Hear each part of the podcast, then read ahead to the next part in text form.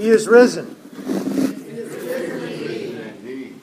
I had a math teacher once who, after explaining a complicated uh, problem, or it was, it was, I think, a word problem one day, would, would ask, uh, Do you understand what I'm saying? And uh, would just always tend to ask that at the end of every class Do you understand what I am saying? As a way to provide an opportunity for clarification. I honestly believe that she really wanted us to be sincere and for us to say, you know what, uh, Miss Adams, I not not this Miss Adams, but uh, another Miss Adams, I, I, I, don't understand. Can you go back through that uh, problem one more time and help help us to understand? But all of us were scared to death of her.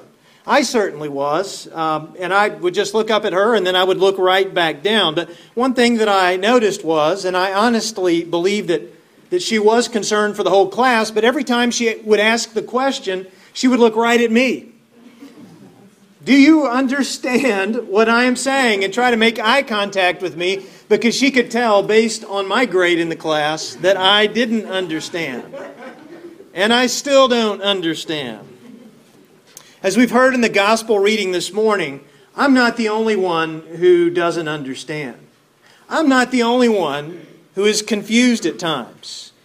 John wrote a note in the gospel account about the challenge that the classroom of Jesus, uh, the, a problem that was presented to them that they couldn't understand. And actually, it was a solution to a problem that they didn't understand. If you look there in your Bible in John chapter 20, or if you look on the back of the bulletin, you'll see it printed there. This scripture that Charlene just read.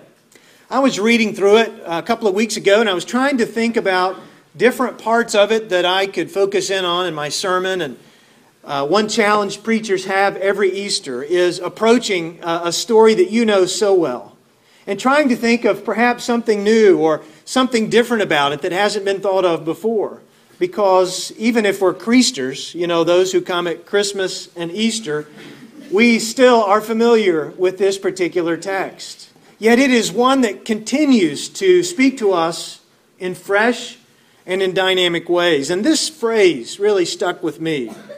John says, For they did not understand that he must rise from the dead. They didn't get it. They didn't understand. And I wonder, how well do we understand it today?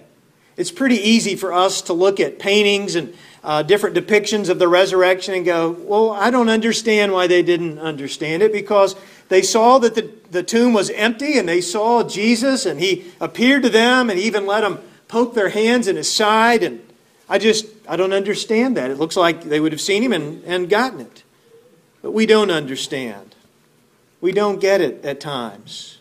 We tend to not understand it when we attend the funeral of a friend or a loved one. We just saw them two days ago. We don't understand how it is that they could be dead and passed on from this world. We don't understand how we can't touch them any longer or pick up the phone and call them or embrace them. We just don't understand that. We don't understand when we become so immersed in the seemingly important things of our day. We get so busy with the tasks and, and all the things. And maybe this morning you were so busy getting your clothes together, getting a meal together, or getting your children, or getting your thoughts together that you really didn't take time to think about how this morning is different. It's different than any other morning. It is a morning of the resurrection. Or we tend to uh, think of it as something for later. It doesn't fit in with our current plans. Yes, I believe in the resurrection, but after I die, that's something for later. I choose really not to think about it now. I've, I've got too many things going on. Well, how is it that we can understand it better? Going back to Jesus' words about a seed or a grain of wheat, we read this passage uh, two weeks ago from John chapter 12, 24. And in this particular passage, it reminds us, it gives us a proper context of what this is all about. And this is why Jesus spoke these words. He was trying to build a context for when he did die and when he would come back to life, that they could look back and understand what in the world he was talking about. So, hear these words again. Very truly, I tell you, unless a grain of wheat falls into the earth and dies, It remains just a single grain. But if it dies, then it bears much fruit. And again, this is one of those sayings of Jesus where they just looked at each other and looked at Jesus and, like me, looked down and thought, I'm not sure I understand, but I'm not going to ask any questions. So, what do seeds, wheat, and fruit have to do with an empty tomb? And what can we know about the resurrection as we approach the empty tomb this Easter? What makes this different from any other morning? What can we know? I think we can know everything we need to know as we approach the tomb. First, we can know that the seed did indeed die. This is what Jesus said would happen uh, that it would be necessary in order to provide a, a harvest of new life in this world. And Jesus must have known that he was soon to become that seed that would fall to the ground. Don't you think? Jesus had some idea. I mean, he was fully human, yet he was fully divine. But I think in that moment he must have known as the political and the religious tensions were growing all around him, especially as he was heading back into Jerusalem. He was emptying himself more and more. He was dying a little bit with each step. And we tend to think, well, Good Friday, Jesus died on the cross. That's when he died. Well, I want to say to you this morning, he was dying all along the way he continued to empty out his life as he made his way to the cross. That was just when Jesus says, It is finished. That was the end. But there was a buildup. He was that single grain of wheat that he mentioned with full and beautiful life. Wouldn't it have been great to look at Jesus? If we could have been one of those disciples, if we could have been someone like blind Bartimaeus on the side of the road, or if we could have been Mary Magdalene or someone who was there who got to see Jesus. Not just to see him, but to hear him and to be able to interact with him. He was a beautiful life, attractive to the eye and to the soul of the people that he had encountered. And yet he knew that his purpose was not to bask in his own glorious life, but to lay it down that other beautiful lives could come along that those lives could be born and multiplied into a great harvest. As we recall from this past week, die he did. I mean, that was the whole focus of this past week. We started out on Palm Sunday and celebrated, and then we began to journey with Jesus to the cross. And we gathered together here on Thursday night for Maundy Thursday. And we went from the very beginning as he was there in the upper room and then we went out in Scripture with uh, Jesus to the Garden of Gethsemane. We were there when Judas betrayed Jesus. And we were there as we heard the cock crowed, and Peter denied him as well. We were there as Jesus was nailed to the cross, and that sound of the nails just stands out in our minds. We exited this place in silence, thinking about death. Die he did. He laid down his life in the most excruciating of ways, willingly going through the agony of crucifixion, all out of love for us. But wait, there's more. After his death on the cross was confirmed, the Roman soldiers lowered him from the cross, and Jesus' followers placed his broken and dead body in the tomb. This death was the final act among countless ways that Jesus died throughout his life. As we think about Jesus' words about his death, we also remember that he continued to tell his disciples that they would die too. If they were to follow him, then they were to die to themselves. If they were going to bear fruit in the world, they would need to die. If they were going to increase, then they would need to decrease. If they were going to lead, then they would need to serve. They would come to know of this meaning as they reflected on Jesus' death. This is what the two guys were doing on the road to Emmaus, as we'll look at in a few weeks. They were pondering all of these things that Jesus said, and especially about how he had to die, but even then, how they had to die. So they were splitting and getting out of town. They would begin experiencing death in various ways and we are to do the same. We are to know what Paul meant when he said, I am crucified with Christ, and therefore therefore I no longer live. It is Christ who lives in me. Paul placed himself on the cross when Jesus died. Our new life cannot happen until we have fallen to the ground from ourself, just like that seed. It doesn't just happen so long as we're living for or in the glory of our egoistic self pleasing. And we are great at that, aren't we? We say that we're selfless, but we tend to look after ourselves more than anyone else. When we refuse to go to the cross, what we seek for ourselves in this world is all we get. That's what Jesus said. If you seek to save your life, then you'll lose it.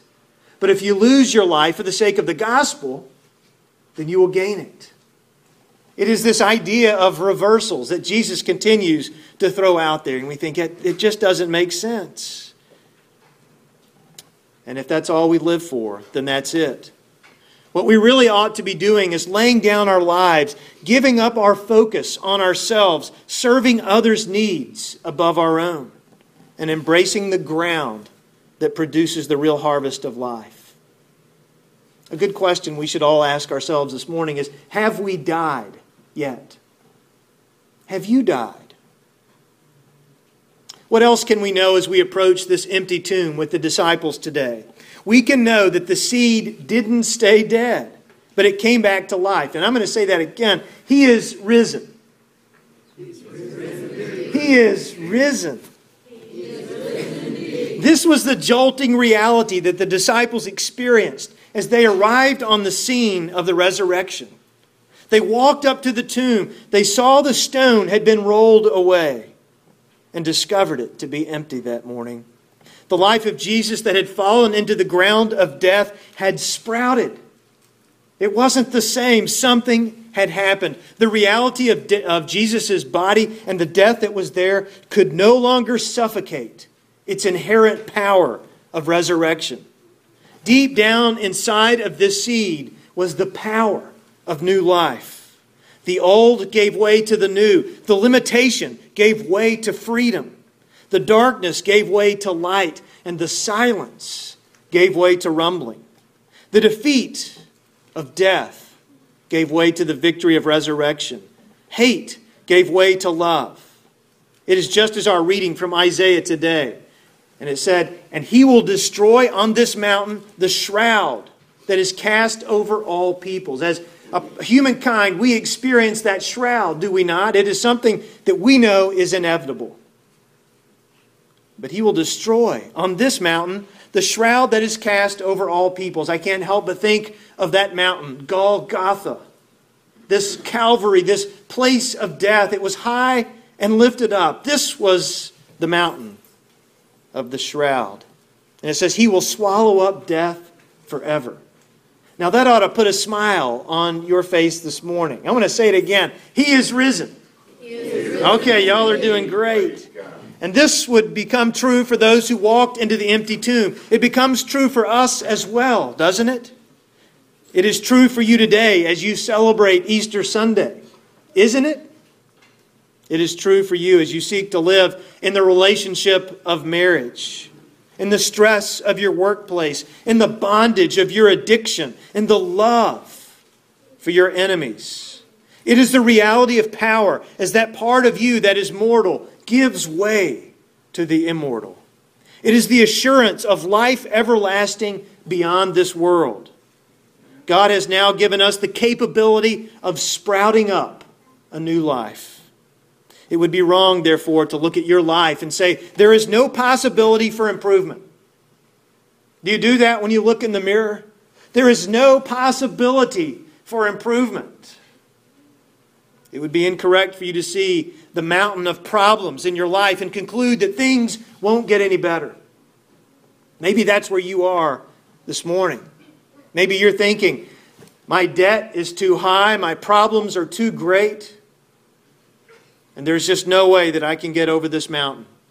It would be false to assume that you are too lost or too bound to make a difference in your world. Every single one of you has the ability to make a difference in your world.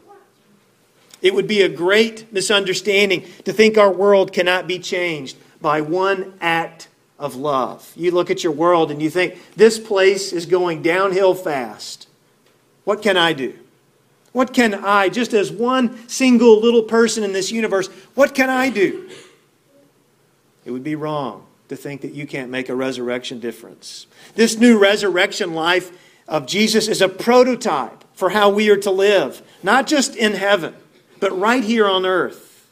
It is the reality of the defeat of your life giving way to victory. The same power that rolled away the stone is the same power that God will give you in the midst of your circumstances of life right now.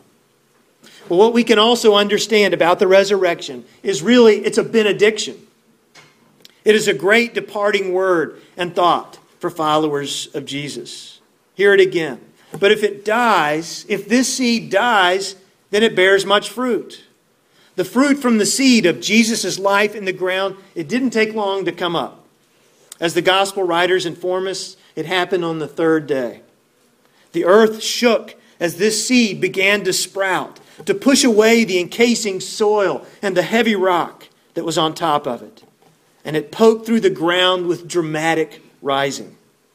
Mary and later Peter were the first to see it. Mary Magdalene and then Peter. They spread the news of Jesus to the other disciples, who in turn spread it to the world, who in turn spread it to us today. We are here today because of these first witnesses. People soon began to see the fruit from this one seed as Jesus appeared to people as their resurrected Savior.